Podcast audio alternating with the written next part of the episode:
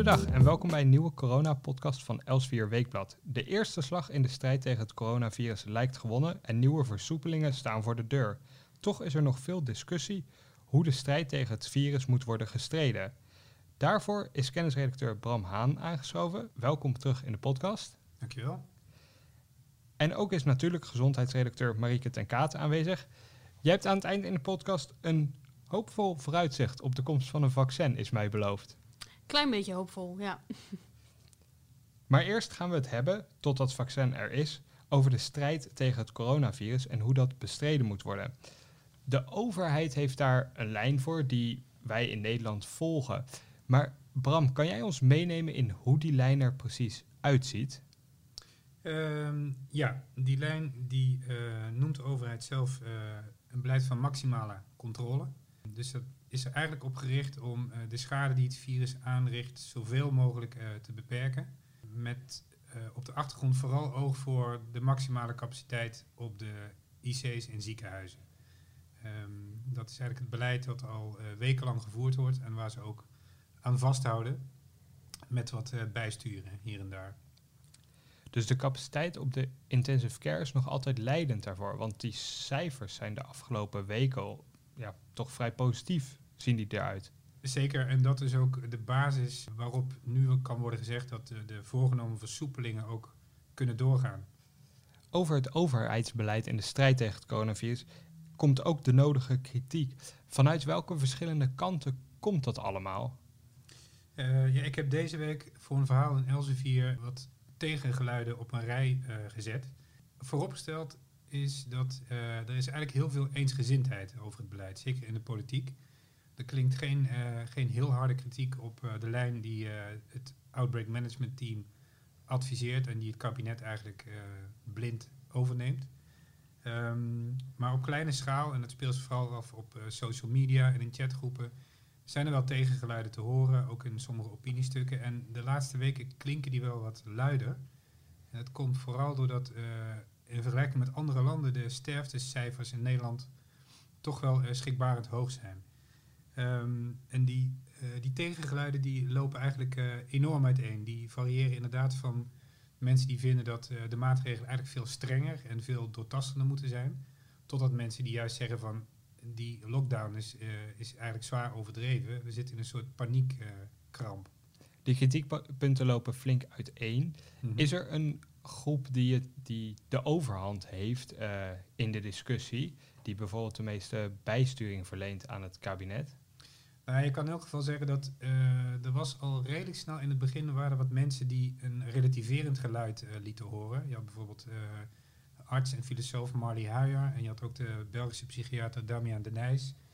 Uh, die wilde benadrukken dat uh, deze, uh, deze pandemie, ja, dat, dat, dat dat iets is wat kan gebeuren en waar je ook als samenleving mee moet zien te leren uh, leven. Um, en die geluiden die zijn een beetje verstomd, ook omdat die sterftecijfers toch echt wel veel hoger bleken te worden dan van een, uh, van een flinke griepepidemie. Um, Um, dus dat geluid hoor je niet meer zoveel. Wat je wel de laatste weken meer hoort, is een, een actiegroep. Die noemen zich Containment Nu. Containment betekent indammen.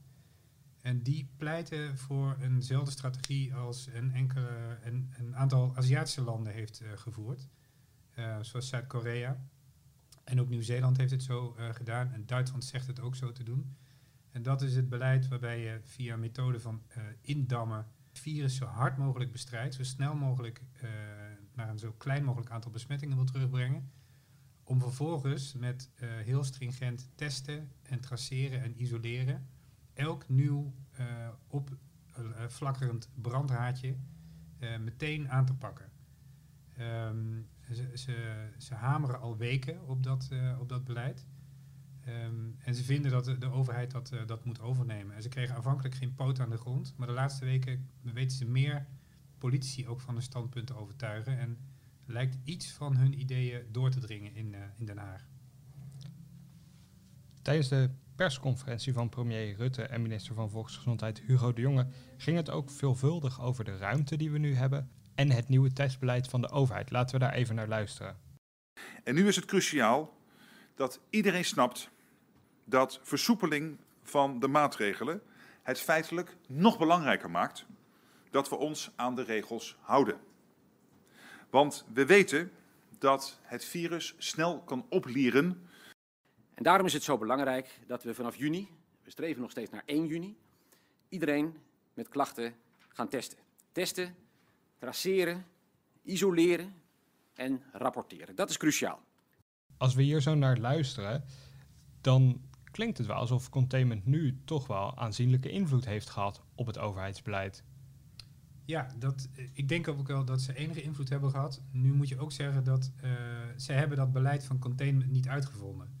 Uh, Nederland deed dit aan het begin van de pandemie. Maar uh, kwam al snel tot de conclusie dat de pandemie al te ver was uh, voortgeschreden, te groot was geworden, om die strategie nog te kunnen volhouden. Toen werd het uh, dat systeem van maximale controle, dat noemen ze ook mitigatie. Um, en die actiegroep Containment Nu vindt dat we eigenlijk weer moeten terugkeren naar die eerste strategie. Uh, maar je ziet gewoon dat ook het O M T en het kabinet dat uh, uh, delen van die strategie altijd wel in hun achterhoofd hebben gehouden. Um, dus het is ook niet zo gek dat ze uh, uh, zeker wel willen testen. Um, alleen durven ze daar niet helemaal op in te zetten. Uh, en, uh, omdat ze bijvoorbeeld denken dat uh, het echt lastig is om dat heel goed te doen. Om dat echt massaal te doen en het virus daarmee helemaal in de kiem te smoren. Um, of omdat ze denken dat uh, Nederland een te open land is om ook te voorkomen dat het virus nog op een andere manier het land weer binnenkomt. Anders dan bijvoorbeeld Nieuw-Zeeland, dat ze land heel makkelijk kan afsluiten. Marieke, hoe kijk jij naar de discussie over het testbeleid dat we in Nederland voeren en eigenlijk over de hele bestrijding van het coronavirus? Nou ja, ik vind het een hele interessante discussie, maar wat ik wel heel lastig vind is dat niemand weet eigenlijk op dit moment wat, wat de goede aanpak is. En, en je ziet natuurlijk een aantal tegengeluiden, uh, hoor je best wel wat luider de afgelopen weken. Um, en dat is alleen maar goed, denk ik. Ik bedoel, uh, dit, dit heeft een, een enorme invloed op, op heel veel Nederlanders, dus het is ook goed dat daarover gediscussieerd wordt. Maar wat, wat mij af en toe een beetje stoort, uh, om het zo maar even te zeggen, is dat, dat je... Uh, bij een aantal plannen of een aantal scenario's die, die uh, uitgewerkt worden, uh, dat het lijkt alsof dat soort van het gouden ei is uh, en, en de oplossing is naar uh, een uitweg uit, uit deze crisis. Um, en ik denk dat simpelweg niemand dat heel zeker weet. Dat je, dat je gewoon niet weet wat voldoende is en, en hoe, um, hoe streng je maatregelen uh, moeten zijn of, of juist wat je nou wel weer kan versoepelen. Het is allemaal...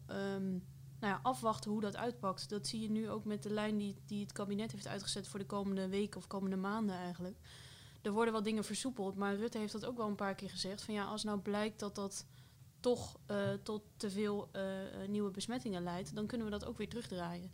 Dus um, nou ja, het is goed dat er discussie over is, maar uh, soms w- worden dingen wel met enorme stelligheid gezegd, terwijl, terwijl daar volgens mij nog geen overtuigend bewijs voor is dat, dat dat de beste manier is. Aan de andere kant zei Bram zojuist dat Nederland qua sterfcijfers wel erg uh, hoog scoort, om het maar even zo te noemen. Dan is er toch wel wat af te doen aan het Nederlandse beleid, lijkt mij. Uh, dat, dat kan, zeker. Uh, maar d- er kunnen natuurlijk ontzettend veel factoren een rol bij spelen. Het kan, het kan ook, uh, om maar even gewoon een, een simpel voorbeeld te noemen, het kan ook zo zijn dat wij um, veel besmettingen in verpleeghuizen hebben gehad. Uh, om wat voor reden dan ook. Um, en dat zijn gewoon simpelweg kwetsbare mensen. Dus, dus als je um, als, als een virus in een, in een land uh, uh, er is, dan, dan hangt het er ook nog vanaf waar dat precies is. Dus als dat op, uh, uh, nou, in een relatief gezonde populatie rondgaat, dan vallen er gewoon simpelweg minder doden dan wanneer het bijvoorbeeld in een kwetsbare groep rondgaat. Um, dus puur en alleen op basis van die cijfers zeggen wij doen het slecht, uh, dat is ook wat te kort door de bocht. Je moet ook kijken van wat is er nou precies gebeurd en, en uh, wie zijn er dan precies uiteindelijk aan overleden. Uh, plus het feit dat we nu uh, toch nog, bedoel, we hebben een eerste uh, golf wel gehad, maar het is niet alsof we klaar zijn met deze pandemie. Dus, dus eigenlijk als, als de pandemie afgelopen is, kun je pas echt goed concluderen welk, uh, welk land er nou goed en slecht vanaf, ge- vanaf gekomen is, denk ik. Um, dus het is wat te voorbarig om nu al hele harde conclusies te trekken, denk ik. Zie jij landen, Bram, waarvan je kan zeggen dat zij het wel echt goed gedaan hebben? Uh, bijvoorbeeld Duitsland, volgens mij doet het echt significant beter dan ons. Maar ik weet niet precies wat ze eigenlijk anders doen. Kan jij ons dat daarin meenemen? Um, nou, nou ja, in lijn met wat Marieke zegt, is het inderdaad lastig om nu al een soort finaal oordeel uh, te vellen. Maar je kunt zeker wijzen op landen uh, waar het sterftecijfer heel erg veel uh, lager uh, ligt. Um, terwijl het virus daar wel eerder kwam. He, je, zou, je zou dan kunnen zeggen, ze hadden eigenlijk een, uh, minder de kennisvoorsprong die we in, uh, in Europa hadden. Wij, wij konden al zien wat er in Azië was gebeurd. Uh, en toch zijn sommige landen in Europa betrekkelijk uh, laat geweest met hun reactie. Um, want je kunt nu waarschijnlijk wel al zeggen dat de landen die snel hebben gereageerd, die hebben het sowieso beter gedaan. En nog even los van wat voor maatregelen ze precies hebben genomen. En wat betreft Duitsland, uh, eigenlijk lijkt Duitsland wel op Nederland. De, er gelden ongeveer dezelfde maatregelen voor wat betreft het afstand houden, geen onnodige reizen maken, uh, dat soort dingen. Um, maar hier komt ook om de hoek kijken dat je, dat je ook gewoon uh, mazzel uh, kan hebben. Plus dat Duitsland had helemaal in het begin, nog eerder dan in Nederland, uh, een uitbraak waar ze uh, toen snel bij waren. Dus het land stond iets eerder op uh, alert uh, dan wij in Nederland, lijkt het. Kan je dan zeggen dat Nederland misschien iets te laat heeft gereageerd op de komst van het virus? Um, nou ja, het is heel flauw om dat te zeggen, maar dat, dat kun je achteraf kun je dat zeggen. Er waren uh, niet heel veel mensen die uh, al in die hele vroege beginfase uh, precies door hadden wat zich uh, kon afspelen en wat zich ging afspelen. Ik denk dat, dat gewoon alle, alle Europese landen eigenlijk een beetje te laat hebben gereageerd, toch? En dat, dat is dan uh, van een aantal factoren afhankelijk van wat voor, uh, wat voor impact dat heeft gehad. Ja, zeker. En, en laat reageren, dat, dan heb je het echt over een verschil tussen uh, één of drie dagen. Want dat maakt bij een pandemie die zich exponentieel verspreidt, maken enkele dagen al heel erg veel uit. Uh, dus uh, daar, daar kan je echt flink de mist uh, mee ingaan, is wel gebleken. Ja, en die, die dagen waren bij ons uh, de, de dagen dat de carnaval gevierd werd, zo ongeveer. Ja. Um, en en dat, nou ja, dat waren toch dagen waar heel veel mensen dicht op elkaar in een afgesloten ruimte zijn geweest. En ja, daarom zie je ook die piek in, in Brabant, um, die veel eerder kwam dan de piek in de rest van Nederland. En daar zaten gewoon toevallig een paar wintersporters tussen die, uh, die net in een regio in Italië waren geweest waar... Uh, Uh, nou ja, waar het virus al rondging voordat dat echt goed bekend was. Ja, en als je die dan toevallig in een, in een grote mensenmassa uh, carnaval laat vieren, dan, uh, dan kan het ineens ook heel snel uh, gaan. Waar Nederland gelukkig wel in voorop lijkt te lopen, is het onderzoek doen naar het virus en vooral naar een vaccin tegen het virus. Kan jij ons meenemen in hoe de ontwikkeling daarvan nu staat, Marieke?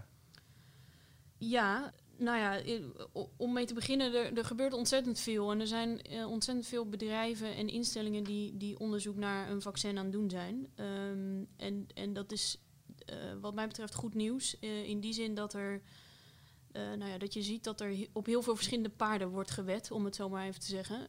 Um, dus dat er heel veel verschillende vaccins en ook veel, heel veel verschillende technieken worden onderzocht. Um, en dat gaat allemaal uh, behoorlijk rap. Um, uh, nou ja, je, de, er zijn uh, de eerste onderzoeken in mensen zijn bijvoorbeeld al aan de gang. En, en dat is echt uh, nou ja, een snelheid die we, die we niet eerder zo gezien hebben. Um, dus, dus er gebeurt ontzettend veel op, op dat gebied. Het, het blijft uiteindelijk ontzettend lastig om, om een goed vaccin te ontwikkelen en dat uiteindelijk ook uh, op, op grote schaal te produceren. Want, want de hele wereld, wereld wil dit natuurlijk nu hebben. Um, maar er zijn toch wel um, uh, een aantal bemoedigende ontwikkelingen als je, als je naar die vaccinontwikkeling kijkt. Je zei dat er nu al op mensen wordt getest. Hoe ziet zo'n traject er precies uit? Nou, je, uh, in eerste instantie worden die vaccins altijd op, uh, op proefdieren getest. Dus dan wordt er gekeken van, uh, uh, nou ja, er wordt gekeken naar de veiligheid, maar er wordt ook gekeken van, goh, uh, uh, is er een, ontstaat er een soort immuunreactie door, uh, door het toedienen van zo'n vaccin? Uh, en wat er bij proefdieren bijvoorbeeld ook al gebeurt is kijken van op het moment dat je proefdieren blootstelt aan het virus na zo'n vaccinatie, worden zij dan nog ziek of niet? Um, en uiteindelijk ga je dan ook op mensen testen en, en uh, daar zitten wat verschillende fases in. En de eerste fase, um, uh, in die eerste fase zitten nu ik geloof vijf of zes vaccins op dit moment. Um, en dat is een relatief uh, kleine groep mensen waar, waar dat vaccin dan op wordt getest. En eigenlijk het belangrijkste waar dan naar wordt gekeken is uh, of het veilig is. Uh, of, of het geen gekke bijwerkingen heeft uh, die, die je niet verwachtte. Um, en ondertussen wordt ook al een beetje gekeken wat er in het menselijk lichaam gebeurt. Dus of, of het immuunsysteem reageert en zo ja, uh, hoe reageert het dan? Um, en daar druppelen nu een beetje de eerste uh, resultaten over naar buiten. En hoe zien die resultaten eruit? Nou, je had uh, uh, eerder deze week kwamen uh, de resultaten van uh, het bedrijf Moderna, wat, uh, wat als allereerste ook uh, echt op mensen ging testen. Um, die resultaten kwamen naar buiten. Het, het is goed om daarbij wel te zeggen dat, het, um, dat die resultaten naar buiten kwamen via een persbericht van het bedrijf. Dus niet via een wetenschappelijke publicatie. Um, en uh, nou ja, de, er zitten dan twee, een aantal dingen waar je voorzichtig over moet zijn. En dat is onder andere dat er in zo'n persbericht eigenlijk heel weinig uh, concrete getallen worden genoemd. Dus, dus het is vooral dat zij zelf zeggen van uh, het is effectief. Maar uh, onderbouwen met cijfers, uh, dat gebeurt niet of nauwelijks. Uh, en het is dus nog niet door andere wetenschappers uh, uh, nagelezen en, en uh, beoordeeld of het, uh, of het onderzoek überhaupt wel, wel goed is opgezet. Um, om, om zeg maar een goede uitspraak over te doen. Uh, en wat, je, nou ja, wat in dat persbericht stond is dat zij uh, hebben gezien bij de proefpersonen die zij getest hebben dat die uh, antilichamen ontwikkelen, antistoffen, um, na toediening van zo'n vaccinatie.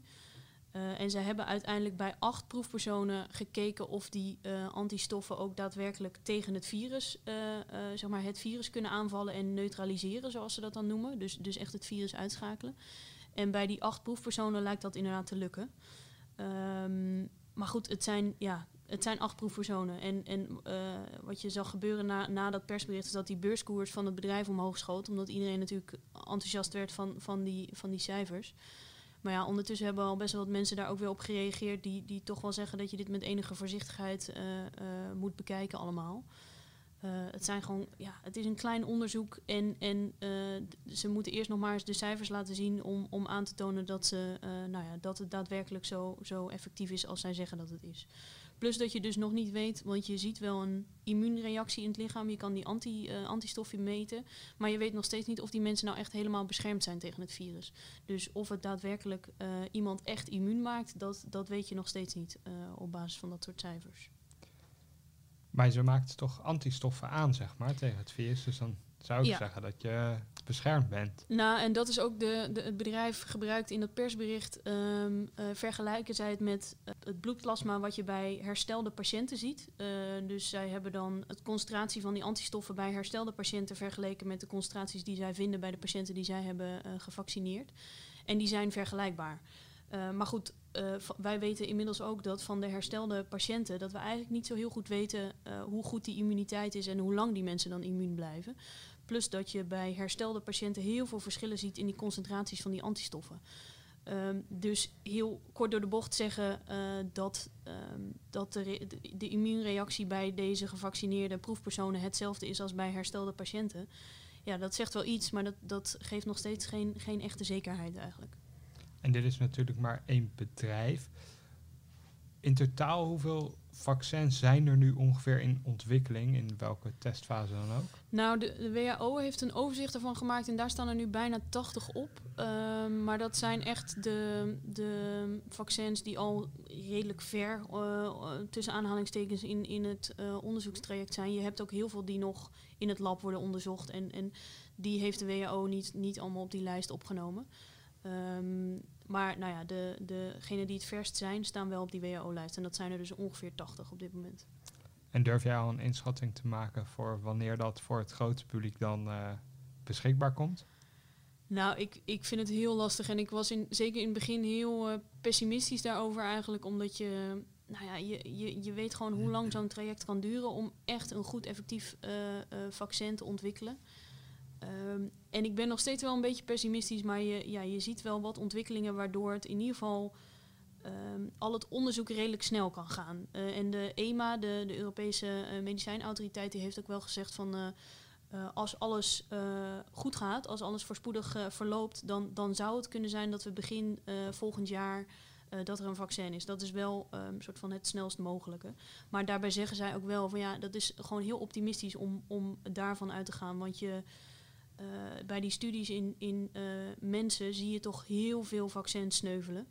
Um, en zie je ook heel veel onderzoeken die weer opnieuw moeten, uh, gedaan moeten worden... met bijvoorbeeld een andere hulpstof of, of net een andere uh, dosering... of uh, nou ja, gewoon net een aanpassing in dat vaccin. Dus als je uitgaat van de, er is volgend jaar, begin volgend jaar een vaccin... dan ga je er ook vanuit dat al die uh, studies in mensen vlekkeloos verlopen. En dat is tot op heden gewoon... nog nooit bij een vaccin gebeurt, uh, bij mijn weten. En wat bedoelen zij met dat er een vaccin is, betekent dat ook dat er dan grootschalige productie op gang is gekomen? Is het dan ook op de markt en beschikbaar? Ja, dat is wel het idee van, uh, van de E M A. Uh, en dat is natuurlijk ook nog per vaccin verschillend. Uh, of, je, uh, of je die productie echt zo snel kunt opschalen. Wat je wel ziet is dat heel veel bedrijven nu al op voorhand hun productielocaties aan het uh, opschalen zijn. Dus dat is een enorm risico, want je, je maakt fabrieken voor een vaccin waarvan je niet weet of het, of het effectief is. Dus d- dat is nog wel een flinke drempel ook die, die uh, over moet om echt die productie uh, enorm op te schalen. En wat ik toch ook wel van een aantal mensen terughoorde is, um, je ziet bij verschillende infectieziektes dat, er, uh, dat het überhaupt heel lastig is om een, om een vaccin te maken. En als er dan uiteindelijk een vaccin is, dan, dan is het maar voor vijftig of zestig procent effectief. Um, en de grote vraag is, wat je nu ook, stel dat wij volgend jaar een vaccin hebben, wat voor vaccin dat dan is. Is dat voor zestig procent effectief? Is dat voor negentig procent effectief? Um, en nou kun je zeggen in deze situatie van, nou als het zestig procent is, ja, dat, dat is, is ook al fijn. Klinkt toch als een hoop. Ja, maar goed, uh, dat, dat is natuurlijk eigenlijk niet wat je wil. En, en zeker omdat die druk nu, uh, die wereldwijde druk zo groot is. Um, uh, kijk, ik geloof echt wel dat die onderzoeken allemaal uh, netjes en secuur worden uitgevoerd. Um, maar in een ideale wereld zou je gaan zoeken naar een vaccin wat gewoon bijna honderd procent effectief is. En, en misschien in deze situatie ga je genoegen nemen met iets minder. Want waar zit het verschil in tussen een vaccin dat zestig procent effectief is en een die negentig procent effectief is?